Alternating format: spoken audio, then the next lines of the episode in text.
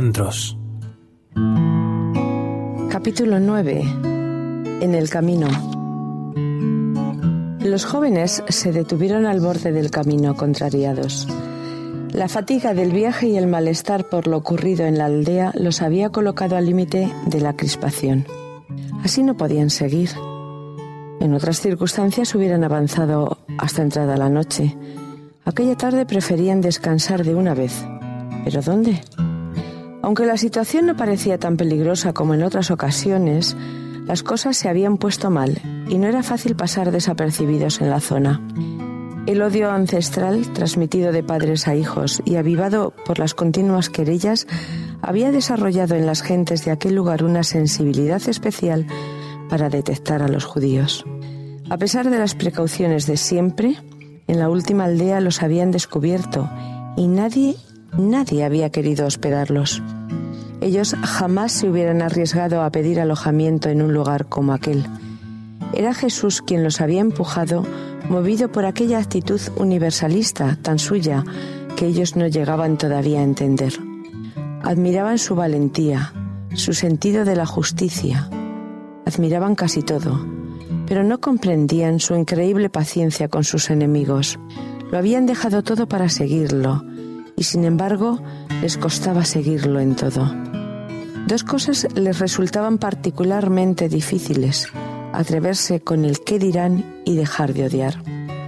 Cuando los samaritanos les cerraron las puertas de la aldea, la vieja herida del odio se abrió ante el desprecio.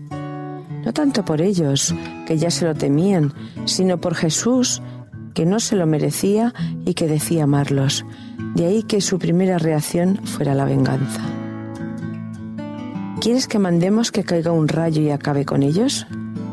Sus creencias les impedían comprender que Jesús no suele necesitar castigar a nadie, que al rechazar a Jesús aquellos aldeanos se estaban penalizando a sí mismos, perdiendo la última oportunidad de hospedarlo. La inesperada reprensión del Maestro los había dejado avergonzados. No sabéis de qué espíritu estáis animados. Yo no he venido para destruir, sino para salvar. Penosamente los discípulos reanudaron la marcha, cabizbajos, hacia otra aldea. En efecto, seguir a Jesús no era siempre lo que ellos habían imaginado. Avanzaba solo y triste el Maestro. Quienes no lo conocían no lo querían recibir, y quienes lo seguían se mostraban más dispuestos a destruir que a salvar. Sin embargo, los esperó para seguir caminando con ellos. Tres encuentros imprevistos desvían hacia otros derroteros el ambiente tenso de ese final de viaje. Jesús se encuentra con tres hombres que manifiestan sus deseos de seguirlos. Pero va a entender sus demandas, a primera vista razonables y lógicas, con unas respuestas desconcertantes y aparentemente irrazonables. El primero que se le acerca es un escriba, es decir, un intelectual, de los que abundaban más en la oposición que entre los discípulos. Aquel hombre está tan impresionado por el nazareno que se ofrece a acompañarlo con una disponibilidad que parece total. Le dice: «Maestro, te seguiré, vayas a donde vayas». Jesús, no obstante, se da cuenta de que aquel joven, impetuoso, se está embarcando en algo que desconoce y no se precipita a aceptarlo. Sin rechazar su decisión, que reflexione sobre la realidad que le espera. Porque él no quiere seguidores a cualquier precio, sino discípulos que sepan lo que hacen. De ahí sus palabras: «Las zorras tienen guaridas y los pájaros nidos, pero este hijo del hombre no tiene dónde reclinar la cabeza». Zorras y pájaros llevan una existencia inquieta, huidiza, siempre amenazada, pero tienen un lugar de descanso, aunque sea precario cada día. Jesús acaba de ser rechazado en una aldea, no sabe dónde tendrá que pasar la noche, y mañana seguirá hacia Jerusalén, donde le espera la cruz. Seguirlo supone aceptar el riesgo de lo inesperado, quizá hasta perder la seguridad material, a cambio, eso sí, de una seguridad diferente. Es maravilloso oírse decir: «Te seguiré a donde quiera que vayas». Ahora bien, el que ama de veras no quiere obtener del amado nada que no sea libremente consentido. Jesús prefiere que sus seguidores sepan lo que les espera, a que estén movidos por un impulso momentáneo, irreflexivo, emotivo o superficial. Seguirlo puede suponer dejar algunas cosas. Aquel hombre, cada caso es distinto, quizá debía abandonar su oficio y su seguridad económica. Para ello necesitaba conocer de antemano su itinerario y sus condiciones de ruta. El relato no dice cómo respondió el escriba a esa puesta en guardia. Inmediatamente centra la atención en su segundo encuentro. Esta vez la iniciativa es de Jesús, que ve a alguien y le dice directamente: «Sígueme». No sé qué vería en aquel desconocido cuando le invita a seguirlo. El texto solo recoge que el joven, imagino que lo era porque su respuesta no es la de una cabeza de familia, responde: «Permíteme que entierre primero a mi padre». Reacción loable de un buen hijo afligido. Así parece. Por eso nos desconcierta la respuesta que recibe. Deja que los muertos entierren a sus muertos. Tú vete por ahí a anunciar el reinado de Dios. ¿Qué significa esa dura réplica? Si el padre del muchacho estaba muerto, ¿cómo lo iba a dejar sin enterrar? En una sociedad en la que dar digna sepultura era un deber más que sagrado, ¿cómo se puede incitar a alguien que tiene a su padre de cuerpo presente a que se vaya por ahí sin enterrarlo? En la Palestina de aquellos tiempos, los funerales tenían lugar muy poco después del fallecimiento, incluso el mismo día. No solo por higiene, debido al calor, sino por razones religiosas. Mientras había un cadáver en una casa, todo lo que estaba en contacto con él se consideraba impuro y, por tanto, inapto para relacionarse con Dios. La costumbre exigía también que el hijo acompañara a su padre hasta la tumba. Si aquel joven no estaba atendiendo a su difunto padre, era sencillamente porque éste no había muerto. La expresión «déjame que primero entierre a mi padre» quiere decir simplemente «espérate a que mi padre muera». Este joven busca una excusa para aplazar su decisión. Lo que dice significa: déjame que siga mi vida. Cuando quede libre de las presiones familiares que no me atrevo a afrontar, entonces podré seguir. Ahora no quiero problemas.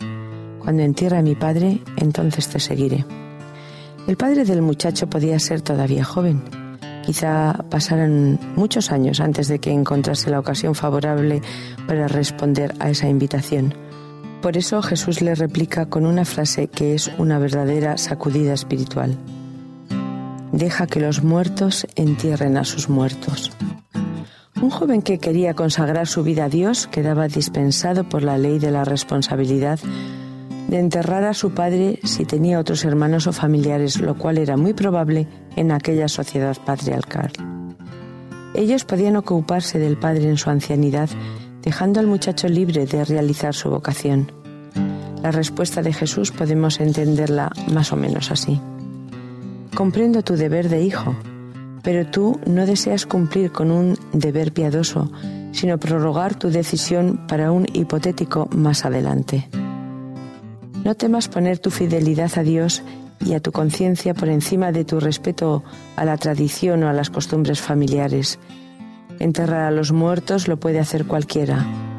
Intentar resucitarlos espiritualmente, que es a lo que yo te llamo, es difícil.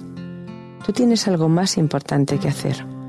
Ahora que has encontrado el secreto de la vida, ve a anunciarlo por todas partes. Deja que quienes se hallan espiritualmente muertos se atrincheren detrás de sus pretextos. Acaba con tu lucha interior entre el llamado de Dios y las presiones de tu mundo personal. Tu mejor opción es aceptar la vida y compartirla con otros, quizá empezando por tu propio padre. Porque seguir la conciencia no admite demora y no seguirla no admite excusas.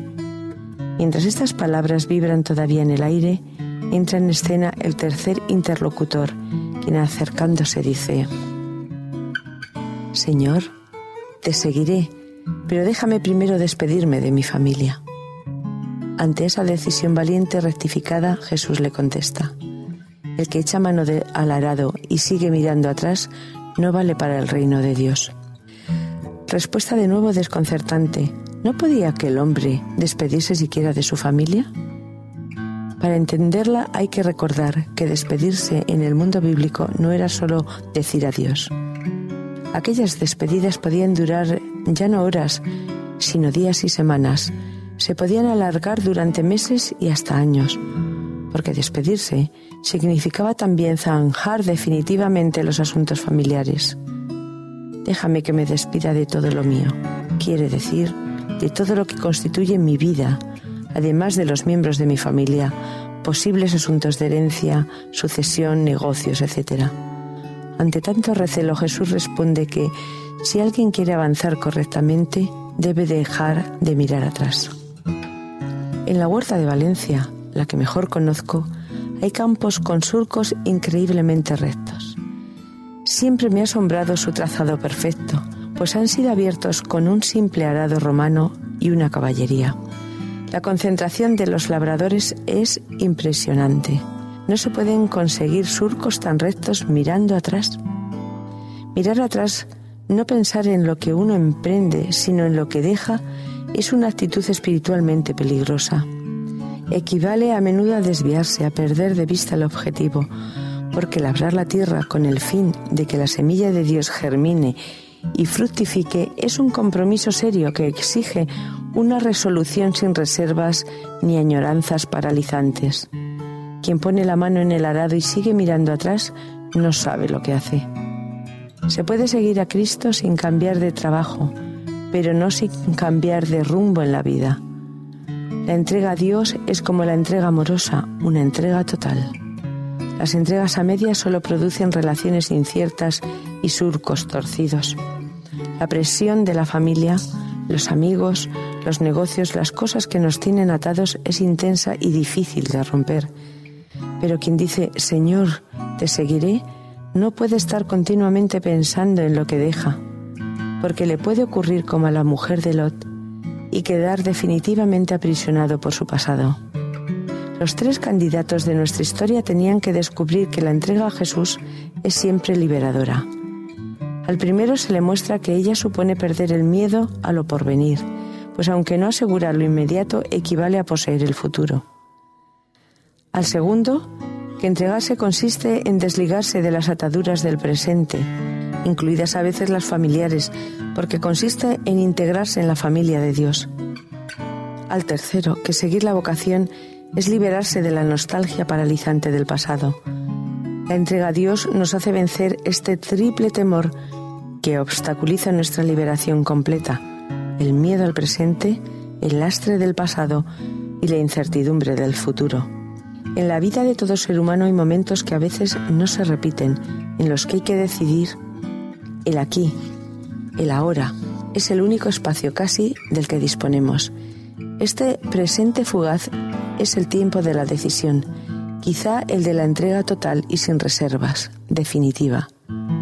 A quienes nos ocurre un poco como al intelectual impulsivo que dijo precipitadamente, te seguiré, pero no sabía lo que decía, Jesús nos advierte del riesgo que corremos siguiéndolo, porque seguirlo es muy comprometido.